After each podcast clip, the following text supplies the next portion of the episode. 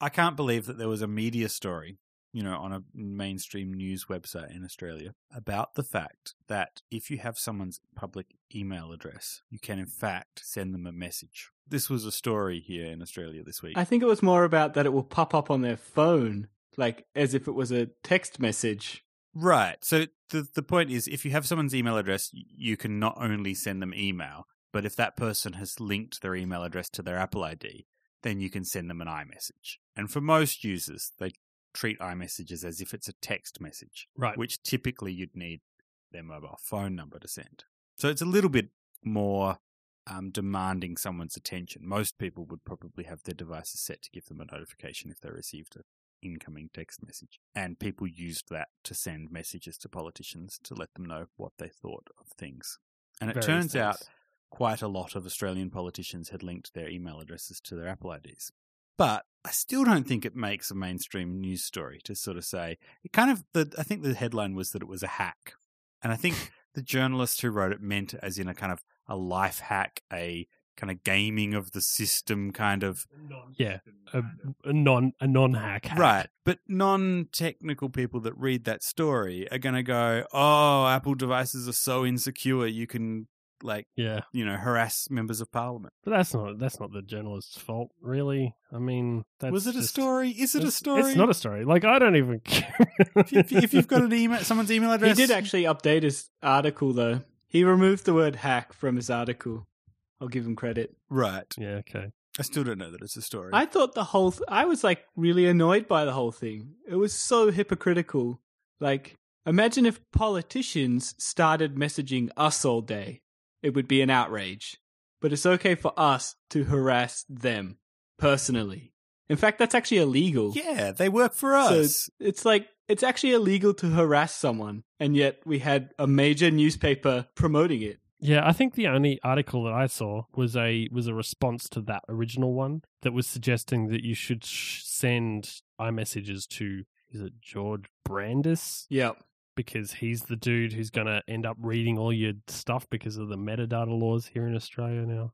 Yeah, I don't even care about it, honestly. Like, there's so much conflicting news about technology stuff in mainstream media that it's just not worth even worrying about. that was my only bugbear with it, that it was going to come off as a, it's the technology's fault. Yeah, of course it is. It's always the technology's fault. But that's like when when people have problems with their computer and the computer is doing something stupid, it's the computer's fault, even though it might be actually user error. Like Yes. happens all the time. It does. I could I could provide you with many many examples, but I'm not going to because it would sound like I'm just complaining about people. I've got a good example actually, which I found interesting. My m- mum's Mhm. iPad, she's got an iPad 3. She Yep. thinks that because it's now running really slow and crashing a lot, that it's because it's getting old. She's like associated it with the old school Windows thing, where if you left your computer for a while, it just slowly slows down more and more and more. So she hasn't associated the fact that iOS was getting worse. She just thinks it's because her iPads are getting old, and if she buys a new one,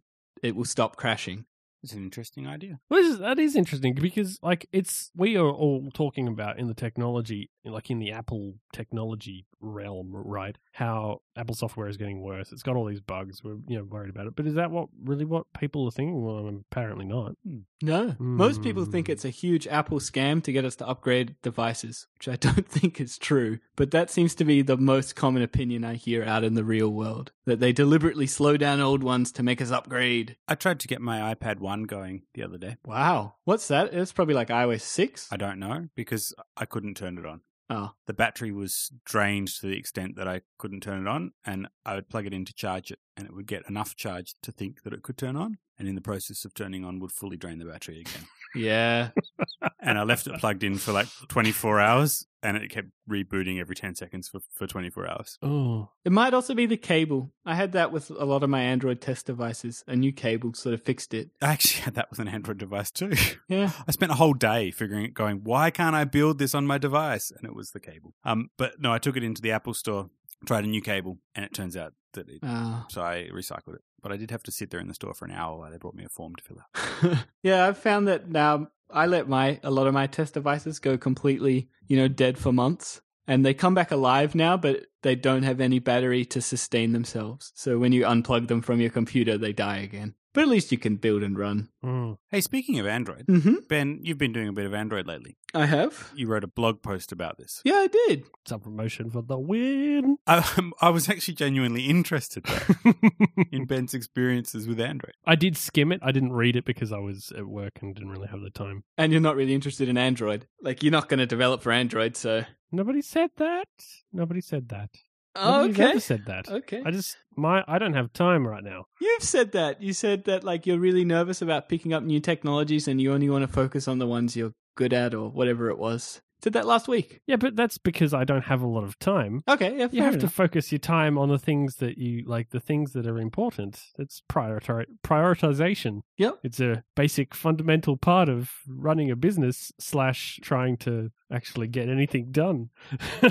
No, no, I'm not disagreeing with you. I just thought that meant no Android. I've never said that I won't do Android. I'm just it's not it's not of interest to me right now. So developing for Android has got heaps better since Android Studio came out. So it used to be Android Studio is awesome. Yeah, well, it's based off IntelliJ, which was pretty good in itself. But the main benefit of Android Studio is that you download it and it includes the SDK for Android. Whereas in the old way, you'd have to download an IDE and then you have to download the SDK manager. And then with the manager, you download the bits of the SDK you need. And you're like, which bits do I need? I have no idea. So at least now the setup is, yeah, next, next. Okay, let's get started. Except not quite right, because if you actually want to run the app that you write, you might need another bit of software. Really? Well, like a phone Yeah. or the simulator. Or an emulator that actually will launch in something under an hour. Yeah, I've done. I've tried to use the simulator for Android, and I had no luck with it. Yeah. no luck. So I don't understand, but the built in simulator just does not work. Like, I mean, it might do if you've got infinite patience. Okay, so here's how it works. There's two ways to get a decent simulator. There's one which is Genie Motion, which is like a third party simulator that actually works. The trick is the built in one is an emulator, not a simulator. So what it's doing is actually trying to run Android software wise. It's basically taking the Android bytecode and then trying to run it. That's why it's so slow, if that makes any sense. Yeah, it's incredibly slow. So it's software backed. It doesn't use any hardware. It's all CPU. So you can install drivers that will make the Android emulator actually run pretty performant because then it can hook into things to help it speed itself up, like graphics. Mm. So that's the two ways to do it. In, as well as Jenny Motion, um, Xamarin have one called Android Player. Ah, and I've heard Microsoft have one too, or they're building one or something like that. Yeah, they do. They've got a new version of Visual Studio called Community Edition that comes with um, an Android emulator, I think.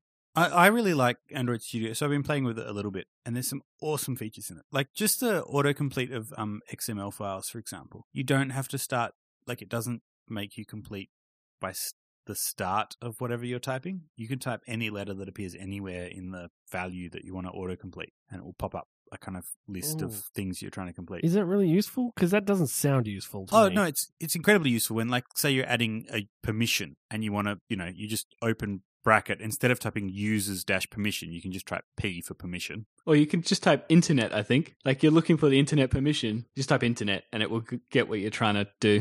but it's based on like word word boundaries. It's not like you would look for internet and you type e. Yeah, it's like fuzzy autocomplete, you know, fuzzy search or whatever. It's got a heuristic. And it just seems to be like it just seems to work everywhere. And the other thing that com- freaked me out the other day was that it will um tell you when you've made a typo in a method or variable declaration, not usage. If you spell the word wrong when you first declare it, like so you declare a variable and then you use it everywhere and you use the same name everywhere so the compiler's happy, it'll still draw your attention to the fact that you've misspelt the word. Like, did you really mean this other word that's spelled correctly? Like, oh yeah, I did. Oops, I left a letter out. Mm. Awesome. Yeah, that's kind of like get. Get does that.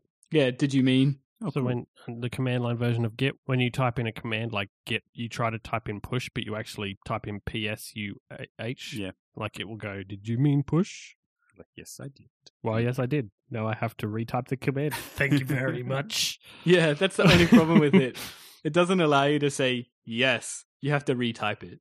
yeah, I wish it did that. The other thing that I was really in, intrigued by, so I haven't done much Android development, but I've just been, I guess, testing the waters lately, is the kind of um similar concepts. So, for example, the UI collection view on iOS and its cell reuse, Android's grid view with a grid view adapter also reuses cells. Yeah. Obviously. It makes Well, sense. it makes sense. Yeah. yeah. But it's like I didn't expect the concepts to be so completely, you know, transferable. I expected to be a bigger difference in the platforms. implementations can can differ in a lot of ways, but there is going to be certain ways in which a thing is done best, right? Hmm. You, you know, you think of a think of a level of a game, a level like, for instance, Mario. You can go through it many different ways, but there is one path that is the most efficient and the the best. You know, will get you the highest amount of coins with the least amount of time, and I, I like I think that applies to almost anything, Hmm. including software, which means that you know there's going to be a lot of there's going to be a lot of similarities across a lot of different platforms. Um, you know, until we find you know new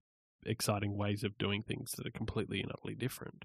Yeah, so some of the patterns are a bit different. Like you have these things called services on Android, which are generally for long running background tasks. Like instead of just spawning another thread and chucking some work in it, they actually have, they're almost like sub apps or like extensions. They're almost like extensions. So you can have a background service Hmm. and that will help And- it stay alive past the lifetime of your app and stuff like that. So there's definitely things to learn. Does your app take responsibility for starting and stopping services or does the OS do it? No, your app. This oh, well, there's two types. So you can you can have an app that just is a service, like a background service, or you can have services within your app. So both. So it's a lot more like um like Mac development then because you can have stuff that runs in the background like daemons and stuff. Yeah, yeah, you can. It really is more like developing for a normal operating system rather than a severely locked down one. That being said, it's still locked Mm. down. Like you can't access other apps, files, and things like that. Yeah, well, I mean, you would that nobody wants that really. So yeah, give Android a go. It's good. I, I I kind of agree. I'm looking forward to doing some more with it. Um, the one thing that I thought wasn't as nice was the syntax around creating asynchronous tasks, kicking them off in a background thread, and then switching back to the main. Oh, thread. for just sure. seems Yeah. a little bit more. I don't know if I'm doing it wrong on Android or if it's just inherently more verbose. You are kind of in love with the idea of what is it, C sharp's version of that though. Yes, definitely. So anything's going to pale in comparison, really. Yep, I agree wholeheartedly. So C sharp's um, language level support for asynchronous programming is is fantastic. Yeah. You can't really, beat that. really is. We have gone into that before. Yeah. though. And so, and and I think that Swift makes the syntax of using Grand Central Dispatch a little bit nicer. Mhm. Um, so it's a l- like a couple of lines, like to switch, like dispatch async, and then you just open brace, do what you want to do in the back, and then close brace. So it's a kind of little bit of typing to switch threads. Whereas Android, it seems like you've got to like write an anonymous inner class or a whole async task subclass somewhere that you then call out and Hmm. Yeah, well, I mean, there's definitely um things that are worse and better. I mean, you can just kick off a thread just Hmm. the same old Java way if you want, but it's really bad for Android because you'll lose track of like if, say the device rotates mid thread, you'll lose track of it and all that sort of stuff. That's why async task exists to try and help you Right. with all Yeah. the things around Android. Yeah, and to be fair, the IDE is so good that it kind of hides the pain.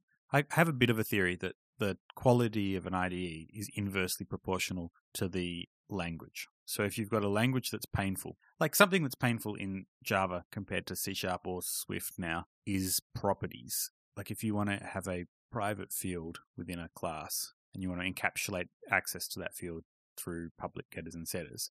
In Java there's like you literally have to write all of that. Yeah. You declare a private variable and Yep. then you write a public getter and public setter. But the IDEs, because the language makes it so painful, the IDEs are so good where you just write the private field and then you right click and go refactor encapsulate and it generates the boilerplate code for you. Does Xcode do that? Well, I With think I Swift? think Xcode probably does, but with Swift you just you've got did set. So like Yeah. Swift you don't you just declare your property and then you can just access the property and later if you want to customize the behavior of setting it, you can. Whereas in Java, if you've just written a private variable and you're directly accessing it, and then subsequently you want to say, oh, every time this variable set, do something different. There's no like Yeah. hook Stored in to a do different that. way. Yeah. Yeah. So so it's kind of the onus is on you up front to say every time you create a private variable, encapsulate it with public getter and setter so that any external access to that Right. has- So the same way that I work when I'm using Objective C, because I definitely don't use anything that's in the refactor menu except for rename. Right. But with Objective C at least you've got key value observing. I can't So even you can remember what's in that Ah, refactor menu. hon- Honestly, Oh, extract's good. Try extract. Like if you want to like you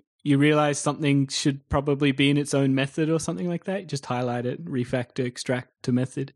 Ooh, I like that. That's a good one.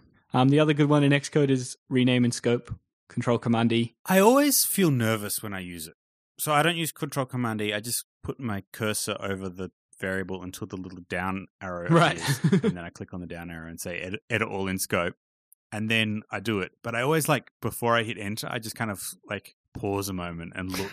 And just like, has it found every usage of this? Am I Yeah. about to completely break it? I don't know. Well, why. surely it'll it won't build if it didn't find. Like if you're renaming a variable and it misses Yeah. one, surely it's just gonna not I build know. now. I know. I probably should use tools like that, but I have I don't know, maybe I'm just used to not doing it that way. I think my way of developing for uh, like Objective C is severely limited because I come from a web background. Where you just use a text editor. Well, I just use a generally. text editor generally. Like I mean, I use Coda, which is probably one of the better IDEs for for uh, web development, right? But even that's not really an IDE. Like it's not to the same extent that uh, Xcode is or Oh, and I, I Android would have to uh, Studio say, or so whatever. having spent a little bit of time recently with Android Studio and Xamarin, Xcode is is lagging behind. Oh, absolutely. I don't disagree with you there. Um, the other thing I love about Android is the fact that the identifiers for your views are compiler time checked. yes. Much less strings. So whereas in Xcode, in your storyboards and your nibs, you put strings to sort of say this is the ID for this cell reuse. Yep. Or this is the ID for my segue. Yep. In Android, you specify the ID in your XML, and then in your code, it automatically generates a class for you called R for resource, and you just go r.id, and you've got a, a static literal. And it's like a Static- generated. yeah, it's generated from the XML. So as Right. soon as you save the XML, it updates the list of kind of constants in this file, and so it, the compiler can check it for you. The IDE can auto complete it for you. Um, so you don't have to like guess. You don't have to do that whole oh, did I use the right capitalization? Did I make a spelling mistake when I created it in my storyboard? So I'm I've got two approaches to trying to avoid this problem in Xcode. One is when I segue, I try and use the class of the view controller I'm transitioning to to determine what it is rather than its identifier, hmm because then you can check if you can cast it to the thing you expect it to be. Right. Then you can kind of determine behavior based on the type of the destination view controller rather than its ID, because the compiler can check that. But if I can't, for whatever reas- reason, do that, I'll actually go back into the storyboard and find that ID and copy and paste it, and then go back into the code and paste it in. Yep, I do that too. That sounds like what I do. I copy and paste everything. I have a tendency to like I'll remember that I wrote something that's very similar to what I want to do here, so I will go and find it and I will spend like more time finding it so I can copy and paste it than I would just writing it in the first place because I'm terrible like that. Such a waste of my time. I try not to Honestly. copy and paste whole slabs of code. I don't But- copy and paste whole slabs of code, but I will copy and paste like a chunk of lines Hmm. because I know that like I got it I got it nailed in those few lines. And so I'll go searching for it rather than try to type it by memory. Hmm. Even though it will possibly take me actually longer. Certainly things like uh, block syntax. There are some things that I never type from scratch because I can never remember. Block it. syntax I don't have a problem with most of the time because I use 95% of the time when I'm writing block syntax, right? I'm either defining a block, which I use um, Type def block. That's the one.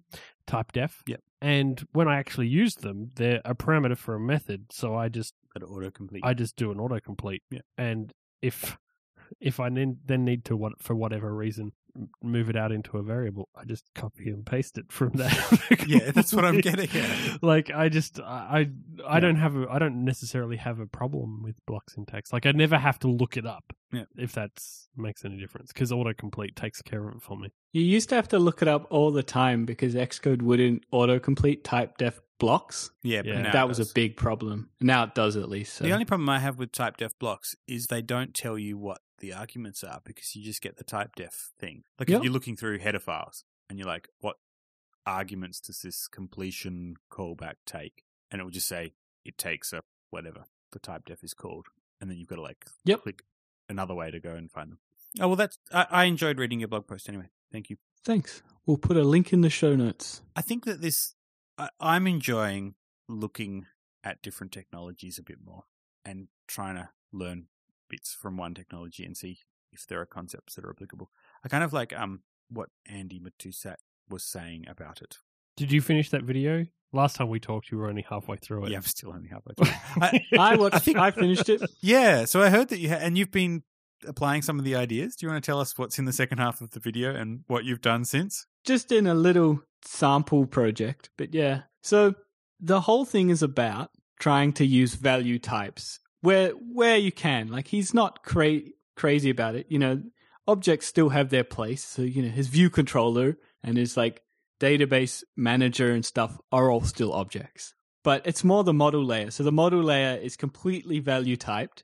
So when you pass your model to the next class, it's copied by value, not by reference. And the whole thing is Right. about trying to reduce outside influence in your methods, especially on in threaded environments. So Mm. if it's passed by value and it's copied, suddenly all your variables are thread safe because they're never going to change from outside your current method. That Yeah. is the whole basically Yeah. key. And so the first half of the video is talking about that, and then the second half is question time. So if you've seen the first half, you've probably seen most of the points. Although there's some really good questions, so still worth watching. yeah, I'm looking forward to watching the question time. I did um whilst I haven't watched the second part of the video, I did listen to a whole podcast between um Andy and uh, Guy English on debug. The most recent episode of debug. Yep. is a, a conversation between the two of them, and I found it fascinating.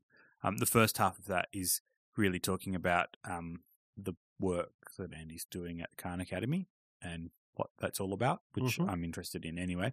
And then the second half, maybe the last third, is kind of getting into the technical detail of that discussion about preferring value types. And that was good as well. So one question which I had while I was watching the video and then was actually asked, so I was really glad about that, was what the hell is he doing with like core data? Because his app was core data backed, and obviously core data objects are objects, not values. And how do they manage that? And half the time they're not even objects, right? Half the time they're like faults that represent potential objects and Yeah, that's right. it's like an extra level of interaction. So they have like a translation layer in between the two, which converts like the core data stuff into value objects, which then are passed higher up the chain. So the core data stuff is kind of abstracted, as it probably should be.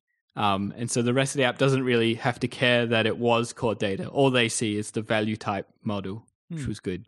So that's what I've been trying to do. Yeah, cool. H- have you found it useful? Like, um, I kind of feel like with some of these things, and um, the other thing I've done this week is I did a React app, not React Native, just React Web.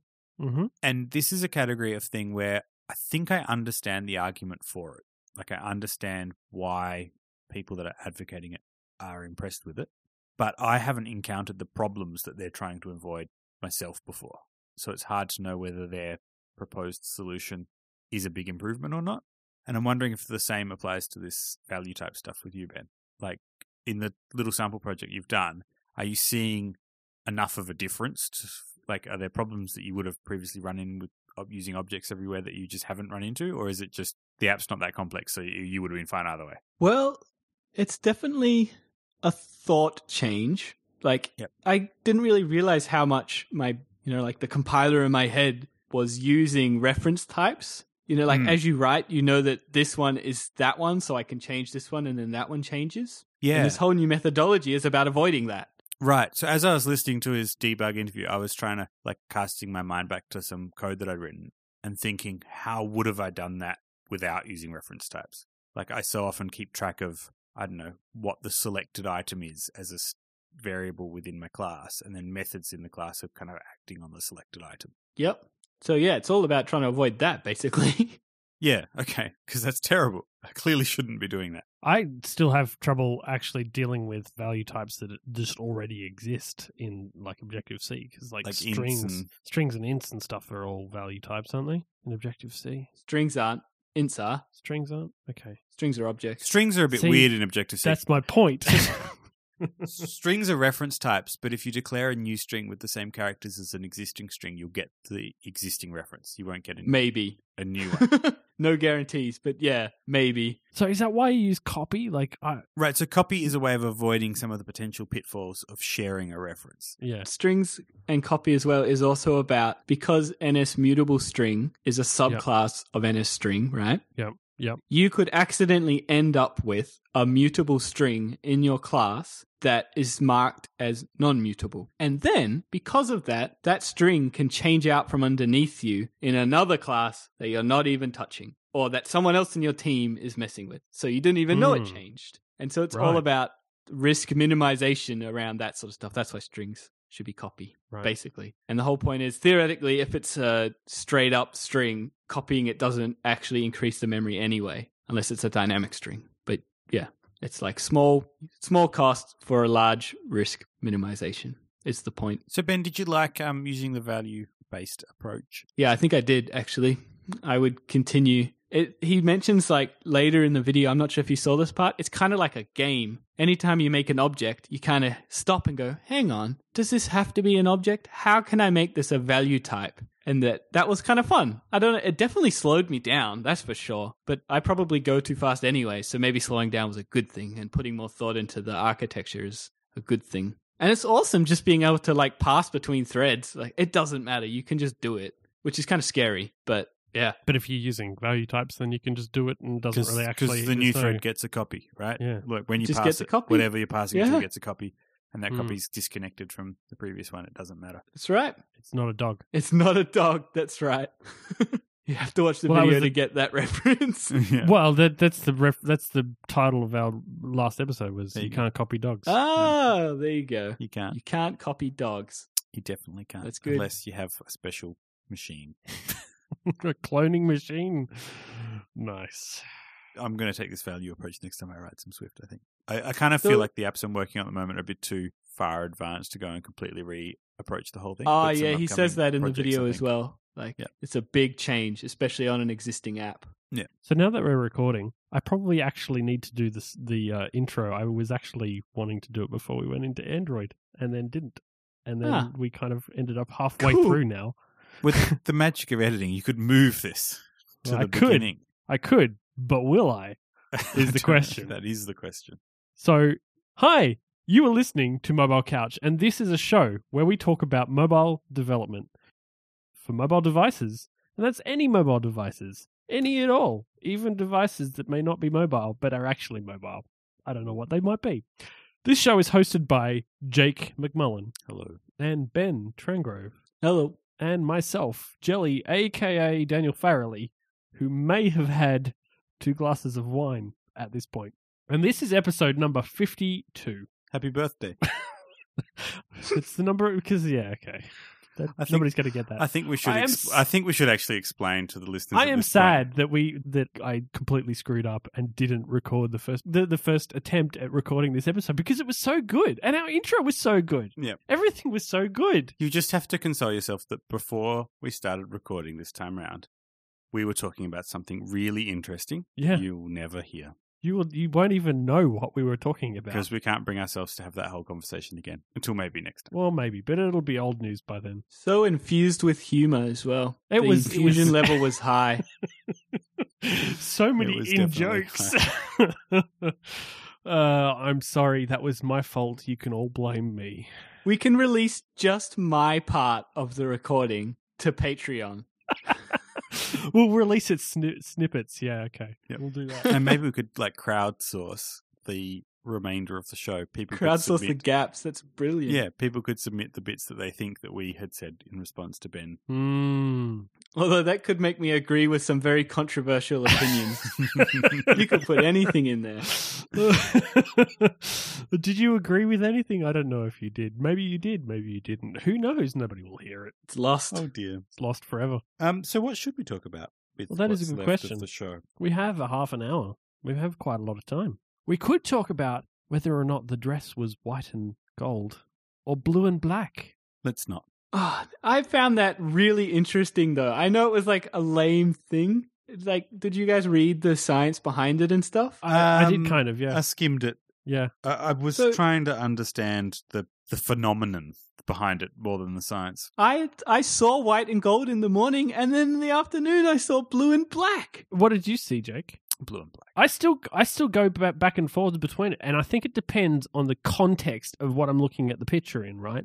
Because if I'm looking at the in, at the picture like directly on my Tumblr dashboard, which it just keeps turning up there, I, I see white and gold You- you because know of all the people are blue. editing it. No, People, I know. People are posting endless variations. Which I know. They've actually I've made. seen the original picture, and I, I have I've I've done some experiments with the original picture. of course, you have. I put I pulled it into my photos app and and played with the uh, like the color balance and all Mm, that sort of stuff. It's it's I mean it it's very definitely blue and black. Like there yeah, is it's there is officially no blue even and a- black. But the what is- dress is actually blue and black. What is blue anyway? Well, How it's- do we know? That I mean, what it's- I see is blue is what Exactly. you see is Whoa. blue. It's just terrible white balance, Jake. It's just terrible white balance is what the problem is. But I think that I, I mean I think the science came down to the fact that people who take into consideration the surround the surrounds of the dress, like all the uh, the background and stuff, which is very yellow, see blue and black because their eyes are adjusting the picture for that for the inc- like the the colors in the in Mhm. the complete picture and for those who are not seeing it and not taking that into account they see white and gold because that's you know because the dir- the, the picture is predominantly yellow in color So it's it's about subtracting the color of the shadow, the perceived shadow on the dress. mm. For people who saw white and gold, the shadow was blue, and so they subtracted blue in their vision or in their brain, Right. and so Yeah. they're left with white and gold. So that's why there was a whole pile of stuff about like stuff to white and gold people that look like a shadow, to blue and black people look like a highlight, and all of that. That's fascinating. I forgot what was the name of the actual phenomenon. It was like color. Ah, I damn don't it! know. I'm gonna I find don't it. know That's what it is. fascinating. Is. it like that um illusion where there's like a sphere on a checkerboard? um, Exactly the same. surface It and is. the sphere yeah, it casts is a exactly shadow, like that and you, I you, th- And I they're think that actually- the greys are different when in Yeah, fact they're and the they're same. actually the same it's just that your eyes are perceiving them because you think Yeah. one's in shadow and one's not yeah it's exactly the same It was just amazing that a photo could do that. I- it is definitely blue and black though right and i think a lot the context is a lot I, I look at it in different contexts and i see different things and i know that mel who had been seeing it as white and gold all day we came home i pulled it up on my phone and i was talking about how you take into surround like the surrounds like and that that kind of uh changes your appearance of it and literally she was going she went from going it's it's white and gold it's white and gold it's white and gold to going oh my god it just turned blue and black Yeah, that's what happened to me. It's funny. I actually That's almost funny. saw it fade across. I can't like, believe it, yeah. we're talking about it like this. spread out from an area and then How is this changed even- color. Is it like when you have those negative positive space things and you like you look Probably. at the, you, have got like two people's faces and the negative space between them makes like a wine glass. And what do you Yeah. see? Do you see the wine glass or do Oh, you and see then the someone faces? mentions the faces and you kind of like suddenly shift and you go, "Whoa." Is it a rabbit or is it a duck? Like, that's exactly Yes. what happened. yes, It's- it's it a, is. It's a dabbit. A duckbit? No, a du- a dubbit. It's a dubbit. Glad we sorted that one out. Mm, I'm glad we did too. Very glad. But I ha- so I think this might actually have an application to uh, mobile development. Believe it or not. This is going to be a stretch. no, I think it actually. I, I don't think it actually is. Eh, We we perceive like people perceive color differently, and everybody perceives color differently, right? Yes. And I think that this is something that actually ap- applies to every person's app because, and I mean, we've talked about accessibility before. We've Yes. talked about how like it's it's like it's difficult for people to see. You know, I think I should probably put a full stop right there. It's difficult for people to see. Stop. Some people people have vision impairment, and a lot of the time when people think about accessibility, people think about, well, my user is blind and so therefore can't see. So therefore I put text on it, on, you know, accessibility text and I'm all good. There's actually kind of a scale between that. Like, you know, it's not just one or the other. right. it's not just... that you can see or that you can't see. Some people see differently. than Yeah. others. And yeah, I think it comes down to testing your app, getting as many people to use it as possible, and finding out what their experience is, because it could be that some see your app as white and gold. and some people see that as blue and black. Hmm. And only one can be correct, really. but no, that's not necessarily true. They Mm. What they see is what's correct, right? So if your if your app has issues because of accessibility problems, that's that is still a problem. It's not just a problem because you don't see it and because you you know because the majority of your users aren't seeing it. It's it's Hmm. a problem. Speaking of accessibility, accessibility, I ran into an interesting issue with an app that I've worked on that was recently released? Would that happen to be the app that's number one in the App Store right now? Yes, it would. Funny you should mention it. um, yes, yes, in Australia at least. Well, Um, so sorry well it's only to the rest of available the- in Australia. It is I'm only assuming. available in Australia. Yeah. and on the iPad store. It's not on the phone yet. Yeah, I did notice that. I went looking on my phone that is almost tablet-sized phone. almost my phone that is almost an iPad. So it's a, it's an app for kids. It's a kids version of iView, which lets people watch catch up television or video on demand for our uh, for our Mm. public broadcast. broadcasting network. Yeah.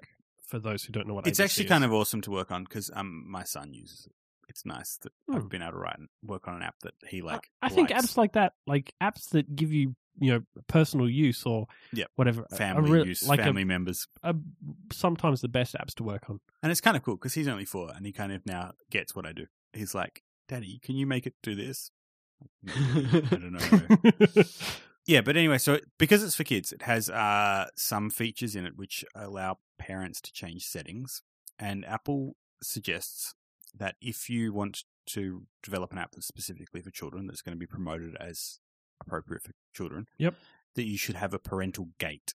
So a mechanism in your app that makes any settings or any in-app purchases or anything that it could that, that is not targeted towards the children, you hide it behind a user interface element that children aren't going to be able to get past. okay. Um, so the mechanism we chose for this app was you tap on a button that has a picture of a grown up so that kids can see that that is not designed for them. And then uh, some text appears on the screen that says, please swipe up with three fingers. And it's randomized. So sometimes it'll say up, sometimes it'll say down, sometimes left, sometimes right, and the number of fingers will vary. Please swipe up with six fingers. I don't think we go to six. But yes, you get the idea. So the idea is that children aren't going to be able to um, predict. So even if they see their parents do it, they're not going Yeah, to they're going to know have to what know they what need it's to do. Actually doing it. And it's designed for preschoolers who are unlikely to be able to read. Most preschoolers can't Most. read. Yeah, that at yet. least most. They might eventually be able to pick out left, right, up, down, and the number. Maybe that they are kind of basic things, but they might Yeah. not understand the swipe, Uh, which oh, is kind of It also key. requires um, fine motor skills, which preschoolers are also less likely to have. So it takes a while for them to develop. you know what's going to happen. You're going to have like some. It's like genius, brain. It's like brain training yeah, for three year olds. ge- They're gonna genius all be able to do like three-year-old, and it's going to suddenly Yep. all be able to do it. and get into the parent settings and unlock Mm. unlock all those shows that their parents have locked because Yeah, they're just all the shows in the Too kids annoying. app. Yep. Yeah, no no. It's the feature is fantastic. If you're a parent and you're so sick of he- Like- your kid watching the same show like a hundred times, you can just go, sorry, it's not in the app anymore. it's gone. Mm, yeah. I don't know. I guess it's not there. Sorry. Um, Lay the blame elsewhere. but the challenge for accessibility is um, so if you've got the screen reader enabled, Yeah. I mean, this is a multifaceted challenge. Yeah. The first most obvious thing is if you've got the screen reader enabled, the multi touch gestures don't do what you expect them to do Expect them to. do they it. actually do things that control the screen reader. So, Yep. for example, a two finger swipe from top to bottom will cause the screen reader to read the screen f- starting at the first element and automatically go through the elements one at a time. Yep. Um, so, instead of having to trace your finger around the screen and touch everything that is interactive, the screen reader will just read it. read all. and when the you're ready, you things. can double tap once it kind of gives focus to the to the item that.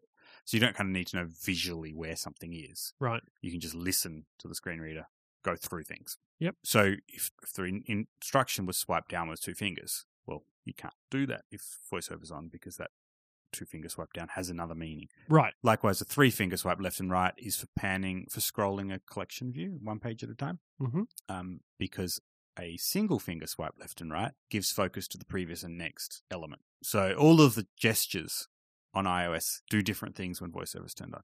So what do you do to with accessibility. with on. accessibility? I don't know. I don't know the answer because you could pick something else that's hard for kids to figure out.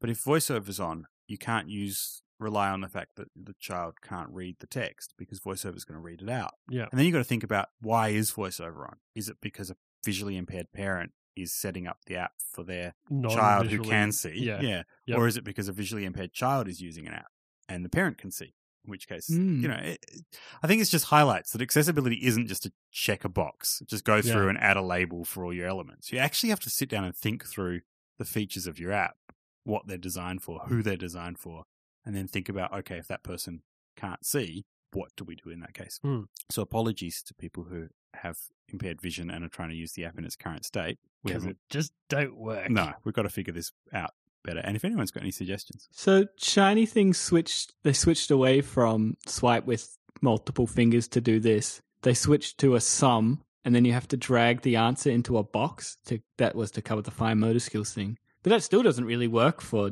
visually impaired people. because you can't find the item. and you can't necessarily Yeah. drag it either. So you could do a sum and say tap.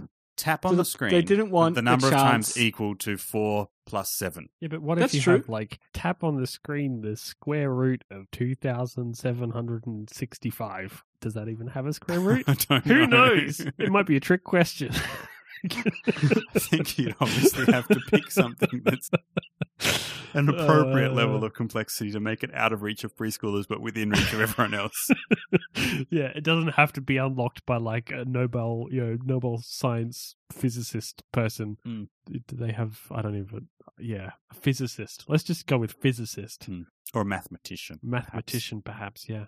Mm. What about a set of numbers that are randomly ordered, and you have to tap them in an order? So you could do that with voiceover, and it would be hard for a could. three-year-old to read that. That would and- kind of be annoying with voiceover. Wouldn't you have to go through it multiple times, or at least know where the item is, on like where the the numbers are on the screen? There'd only be four numbers, say. So you'd you'd present like four digits and you'd say tap the three, tap the two, or tap the second digit, tap the first digit. No, tap tap them in order. One, two, three, four, or something like that. Because otherwise, a kid's just going to get it one out of four times. It needs to be a particular. So you might get like four, two, one, three, And you got to tap and you one, have to two, three, tap four. them in uh, ascending order. Yeah, no, preschoolers will get that. But if it, what if it was like, what if it was like, you know, 37, 42, 5. That'd be a good question. you could do other 68. things. Tap all the even numbers. Tap all the primes that are divisible by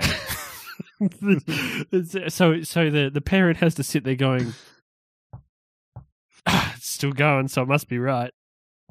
Yeah, no, that failed. Ah, I'm so bad at maths. Yeah. Was my topic a stretch, Ben? Did you find it a stretch? Nope, I'll give it to you. That was an excellent segue. Because um, I am master of segues. Not like Jake in the last episode. There was a bit of a stretch seg- segue there. speaking of segways, Here we go. how about that Tesla? How about that electric car? I've ridden one. It is A amazing. Tesla. yeah, How was it? it was amazing. It was really good. Like I walked away from that going, "F- I wish I had s- s- much more money than I do. Yeah. I wish I could afford this car. Model 3, man. Model 3. That's what everyone's holding on hope for. Yeah. Or, or now the Apple car, right? That's what- no, I I'm not holding. I have no i- interest in the Apple car. I am super into this Tesla though. Um, are, are we all accepting that Apple are making a car? Because I think we I haven't- went from people disbelief to now widespread acceptance. If Apple develop a car, is that a mobile device? Yes, it is. Yes, it is Yes. definitely I mean, a is- mobile device. Is it not the most mobile device Yeah. because it makes you mobile? Yeah, I agree. So therefore, do we talk about development for this? Yeah, car? definitely. is this car, is this mo- podcast going to turn into like a mechanic podcast? um, given that this podcast has already gone off the rails, I feel like completely uh, able to bring up the car, and um, I think Apple are working on a car. Do you want? Uh, here's why I think it's it's a real thing.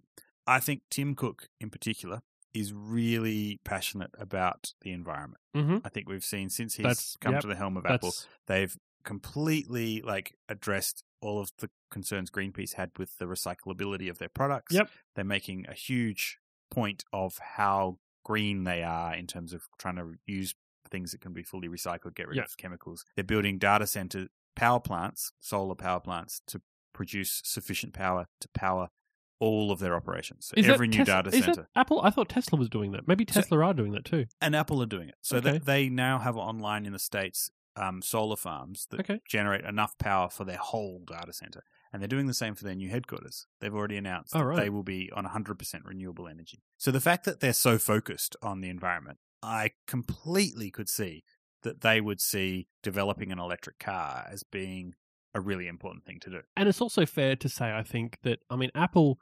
It's kind of known that Apple have like Apple have an R and D where they where they work on like you know create prototypes of devices that they don't necessarily ever ship because that's how you come up with things like the iPad and the Yeah. iPhone. Like I think Yeah. they actually do less pure R and D than other companies. Like Microsoft have a section called Microsoft Research that is basically pure computer science research, like academia. Like it's yeah, I, I mean I I mean more like you know they they build prototype devices you know Yeah, they do a lot create of things. prototyping Pro- that we don't yeah, see. yeah that we Yeah. don't necessarily ever see Yeah. and i necess- I, I I think that that's you know it- like for every device that we do see there's got to be hundreds of things that we Hmm. don't necessarily see and i don't nes- just necessarily mean well you know they came up with the iphone 6 by creating a you know a ton of different sizes and figuring it yeah, out no, there'll be which- like whole other devices. but it's that we haven't- whole other devices Yeah. how do we know like I, i'm fairly certain that that at, at Apple somewhere, there probably is the Apple TV that everybody has been kind Oh, of yeah. wanting them to create with Yeah. the For actual sure. screen and everything But and and they but they also take it other as- devices. Because I think there's a huge difference between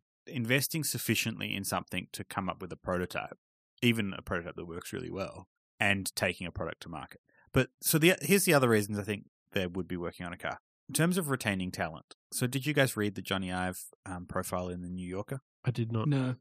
Okay, it's really long. It's really really long. I it's would- like a whole book. Yeah. Wow. Okay. But something that I got out of that is he Johnny Ive appreciates cars.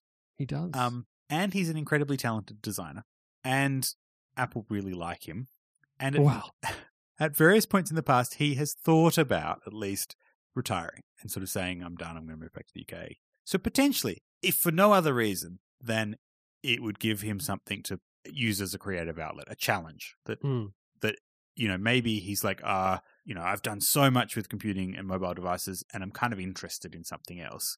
You know, if you've got several hundred billion dollars in the bank, why not just spend a couple of billion on keeping your talented designer happy by giving him a pet Yep. project? Well, I, don't- I I think it's even more than that, right? I don't. I- I think that most of the devices that we come out with, Johnny Ive probably has a relatively light touch on them these days, especially stuff that hasn't necessarily gone through a massive design change. So the profile goes, it's actually the, one of the first times a journalist has been in Apple's design lab. Like Right. He spent some time in there with the Ive and the team of designers. Um, and you're kind of right. There was like clear evidence that it's a team process, that there's Yeah. lots of people that contribute to the design of products.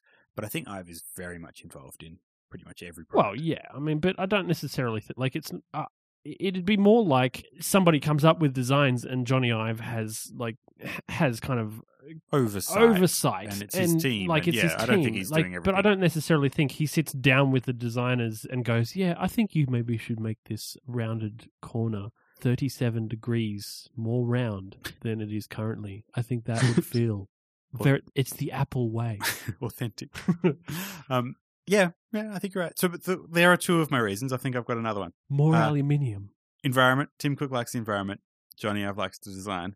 And I think the thing that sets Apple apart from its competitors almost more than anything else is the fact that they're so good at manufacturing and scale and operations.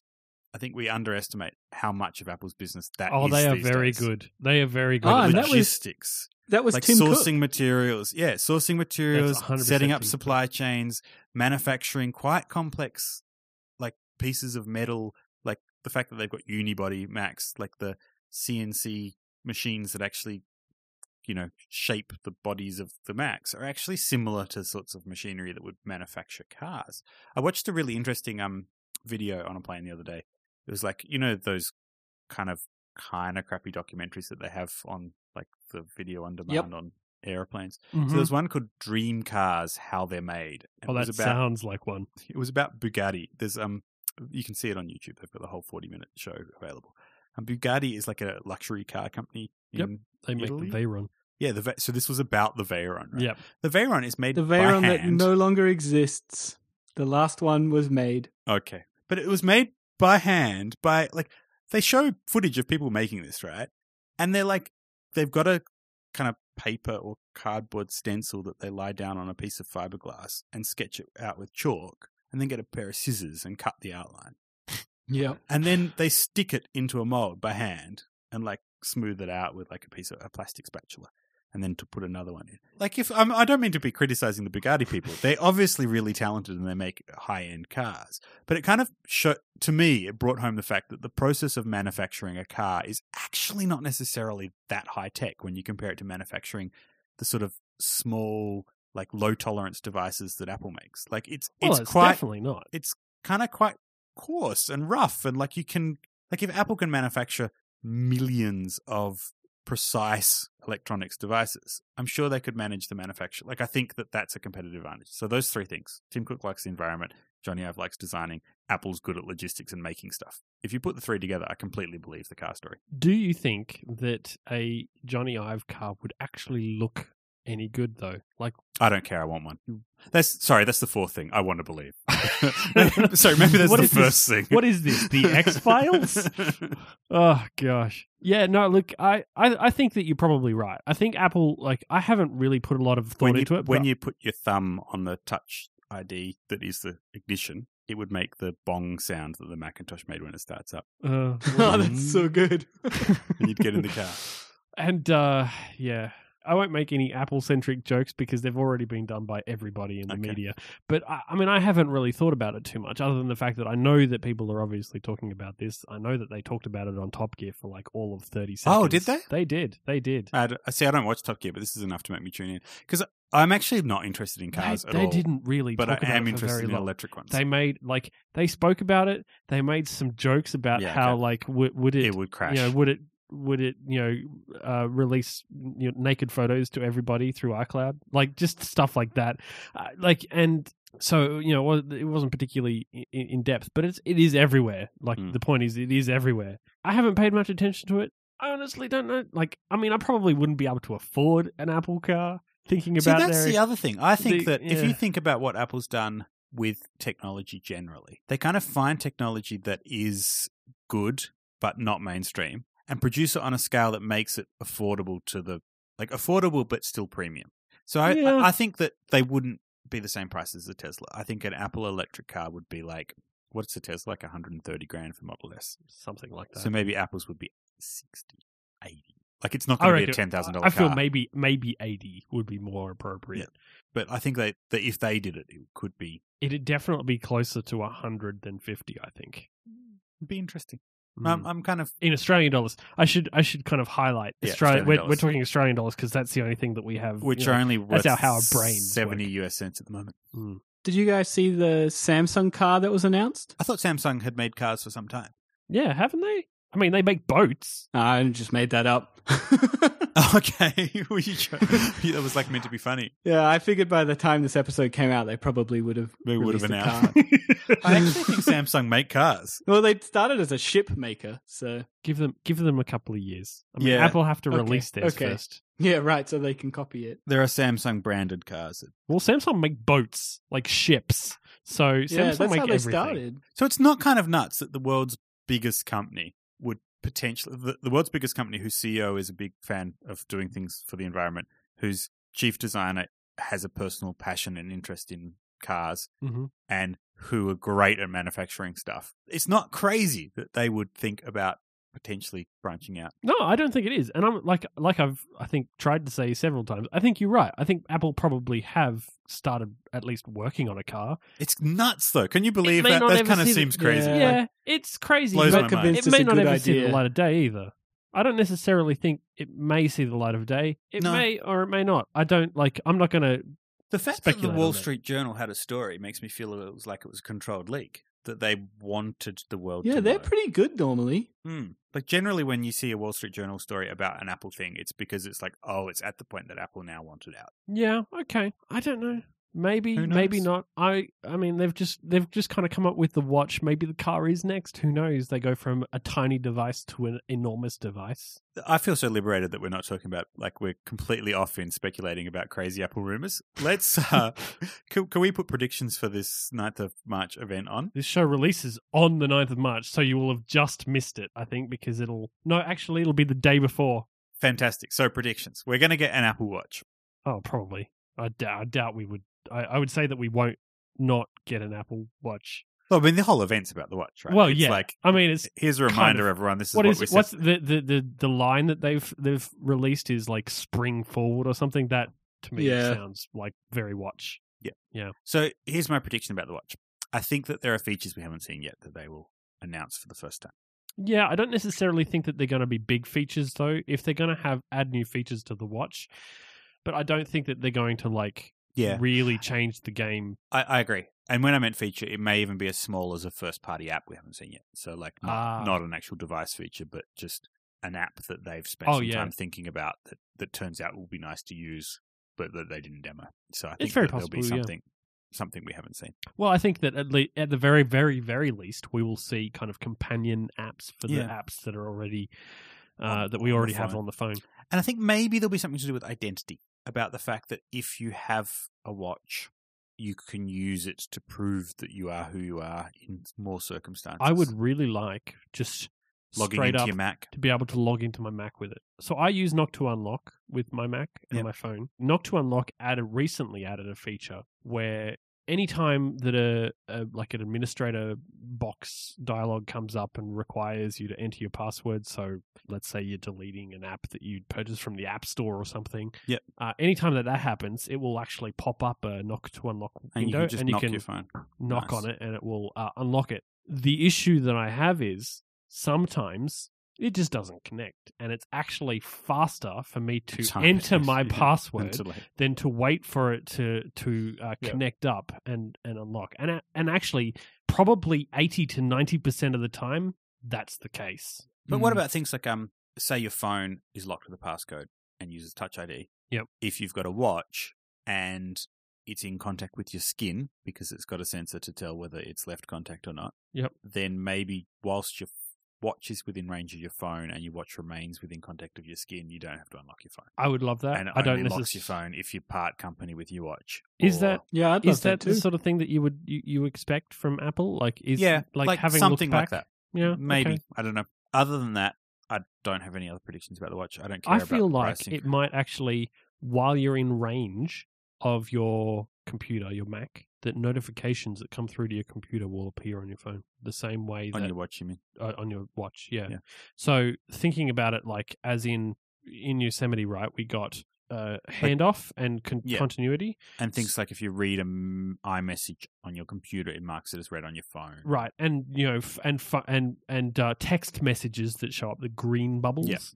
Uh, they uh, appear on your uh, on your computer, and phone calls come through to your computer and stuff Mm. like that. I wouldn't put it past them to actually tie the watch into that. So already you're going to get notifications show up from your phone to your watch. Yeah. I feel The like Mac maybe ones might what'll as well. actually happen is you'll get the same thing with the Mac when you're in in range of it. Possibly. Mm, That'd be cool. that would be cool. All right, you, Ben, you got any predictions? I don't think they'll do the like. I want to see some sort of unlocking my phone thing too, but I can't imagine it will be if I'm wearing my watch and holding my phone because like then I could just steal both and suddenly they're all unlocked. No, but if they steal your watch, it's lost, lost contact with your skin, and the watch can tell your phone. What if they cut your arm off? But Right, well, can then I they just could- put the it's got also a temperature if I then sensor in put it, the so it can watch tell on, how, it Mm. doesn't how hot unlock. your arm is. And it can be like, your arm's cold. right, It mustn't be connected to your body anymore. right, I'm going to lock this phone. yeah, so okay. it And once pulse. you've taken the watch off, putting it back on doesn't unlock it again. You have to no, you got to unlock it.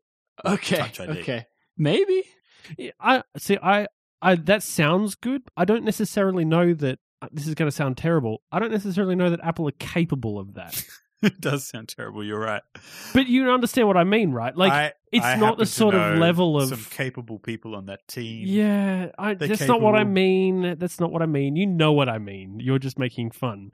I I mean that like out of all the things that we do that we've seen, right? It's not that like the logic behind what how it works is not that complex. So when you're near your computer, things will show up on your computer that were on your phone, and Yeah.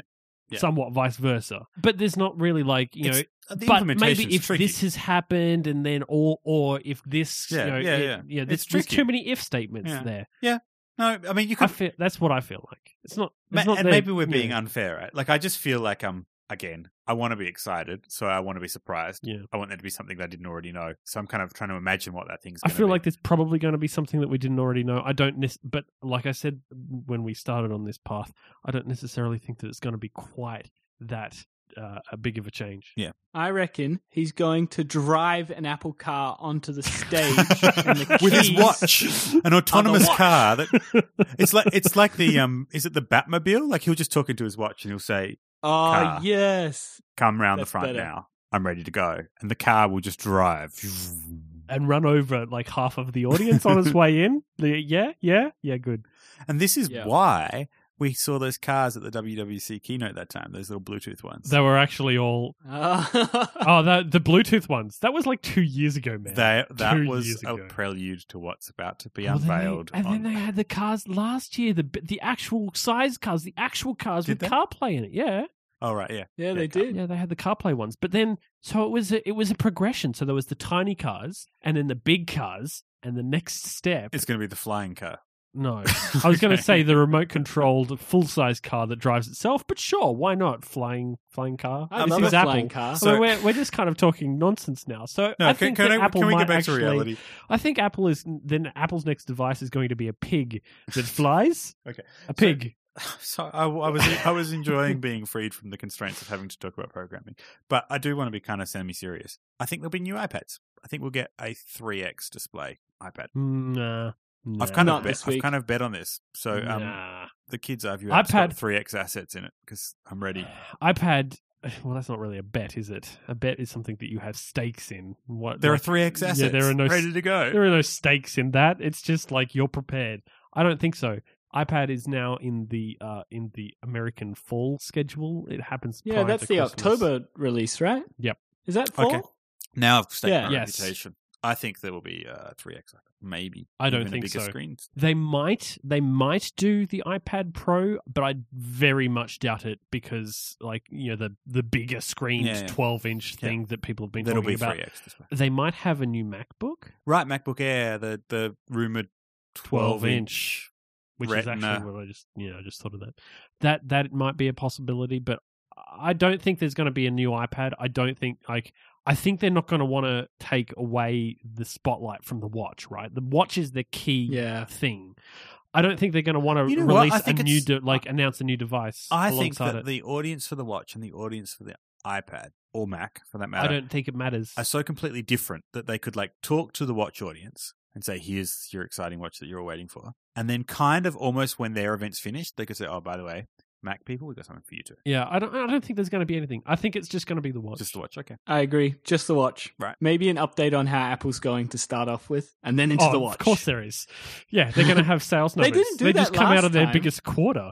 Well, they just come out of their giant, their biggest quarter, right? They, of any, they co- made of any that's company true. ever in history. Yeah, they've just made so much money, and they're going to want to boast. Also, gonna we'll wanna see boast some about it. photos of the new Apple stores that have opened. That's always good. Yeah, there's always there's Maybe going a to be video? a video. Yeah, there's going to be a video that's going to be like a designed like intro that has some feel good message. And there'll be celebrities wearing watches. No, I don't necessarily know that No there'll be way. celebrities. No celebrities. There'll be normal people. They won't be like Bono. ethnically diverse people that will be wearing the watch in like happy situations. Yeah, in the in the in the in the advertisements, they're going to show an advertisement for the watch. Obviously, The- Yeah. uh, probably two.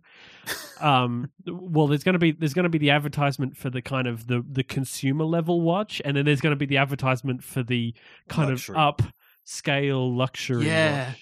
Probably I'm at sure you like guys a ball gonna- or something. yeah, you yeah. guys going to Some get sort one? of evening event with a I'd giant like to get one. chandelier. I'd like to get one because I can probably afford it as opposed to an Apple car, but uh, well, time time will tell. And do you think we'll be able to order one on the night? Yes. we will be able to, or do you think it's going to be US only for the first? I don't think it'll be US Oh, only. good I question. think that I think Apple have moved past US only releases for their devices Hmm. because they're too big. They're too Asia. uh, global a company. I don't necessarily think that we'll be able to order one on the 9th.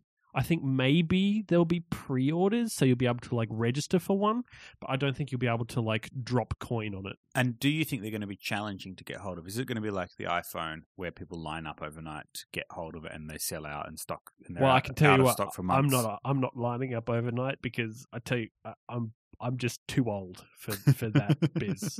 Too old for that biz. And the Ordering online is so much better. It like half the It time is. comes before you'd even make it to the front of the line. Like that's my experience. Well, mine didn't last. My phone didn't last No, year it because didn't. I That's true. remember we You're had right. a we had a we had a uh, a, be- a, a thing going on this, and Yeah. it didn't happen. But but you know, I I, I think I, it's I safe to actually say think- that I will order one online if I So do. I can't tell whether people's appreciate like the mainstream public's appreciation of Apple is sufficient that people will order a brand new category of products sight unseen just because it's Apple and they want one, or whether because this is so new, people are going to want to try it out in the store and touch one before they order it. So part of me is thinking, oh, you know what? These are actually going to be easy to get hold of I because think I don't think it matters because I mean the iPhone that that's not what happened. They didn't have to try it before they buyed it. okay, Is that even? That's not even good grammar. There are two sizes and a lot of variants though. Like I would That is kind of want to true. see one in real life. Mm, that is true. I, I mean, I I still don't think they're gonna. I, I don't think they're gonna be available to order or online. Uh, Maybe pre-order.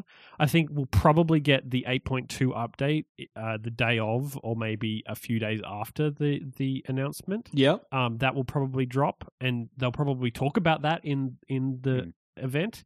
Um, Mm. And I we'll think it will come before the watch. we'll get developers to submit your Apple Watch uh, apps Yep. today. Yep, and uh, and then that will release, and then people will be getting new what like will be getting apps, and then they'll drop the watch because that's because when if they do that, then all of the third party apps will be there. People will have already updated their apps, and they'll already be ready to go.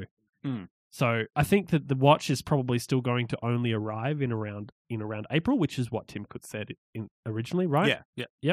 in the earnings call, recent earnings call. Yep. I think so. I think the watch will probably drop, actually drop in April. I, th- I don't think you'll be able to order until that point. Yep. You might be able to like put your name down or something like that, but I very much doubt it. But 8.2 will definitely drop like, you know, maybe the week after or, or very close to the event. Cool. That's Looking my forward to it. prediction. That sounds pretty good actually. You've convinced Hmm. me. Yeah, you've convinced me as well. And I think we'll see a new a new feature that may or may not to do have to do with a self driving car. I very much doubt it'll be a self-driving car. There is no way, even if an Apple car is real, that it's self-driving. That is not Apple. No. Apple don't do that like computer sciencey hardcore research Yeah. stuff. No, I That's agree. like a I Google was thing. just- I was just being silly. Well, Google already have a self-driving car, right? It's They just do. not available to consumers. Yeah. And um, Tesla are obviously working on it, so you know, there's that. Hmm. They have all the like the current s- set of Model S's already have like the um Autopilot, as they like, call it. tech built in, yeah, Hmm. autopilot, Hmm. but it's just not like it's just not enabled because it's like the software isn't quite up to. I think it's a great idea. That's cool. I just don't like. I don't know. Like, yeah, it's kind of a great idea, but it's also scary. It's like a legislative nightmare, though. What if your car crashes itself? Whose fault is that? So Top Gear this week, this week's Top Gear, uh, they actually talked about like self-driving cars as part of their news, right? Yeah. And they po- like they posited a very interesting question: What happens if you somehow uh, end up in an, a a situation where there's a car oncoming, so your car then goes, okay, well I have to swerve. Yeah. But if I swerve, there are pedestrians. Yeah, so you're thinking of a short term future. I'm thinking of a long term future where the car oncoming and your car are both self driving cars and they're networked and they're networked with the road and sensors in the road know where all the cars are and the cars know where all other cars are relative to themselves. And so there's just no way you could ever have a head on accident because before the car even comes around the corner, your car knows where it is, the other car knows where it is.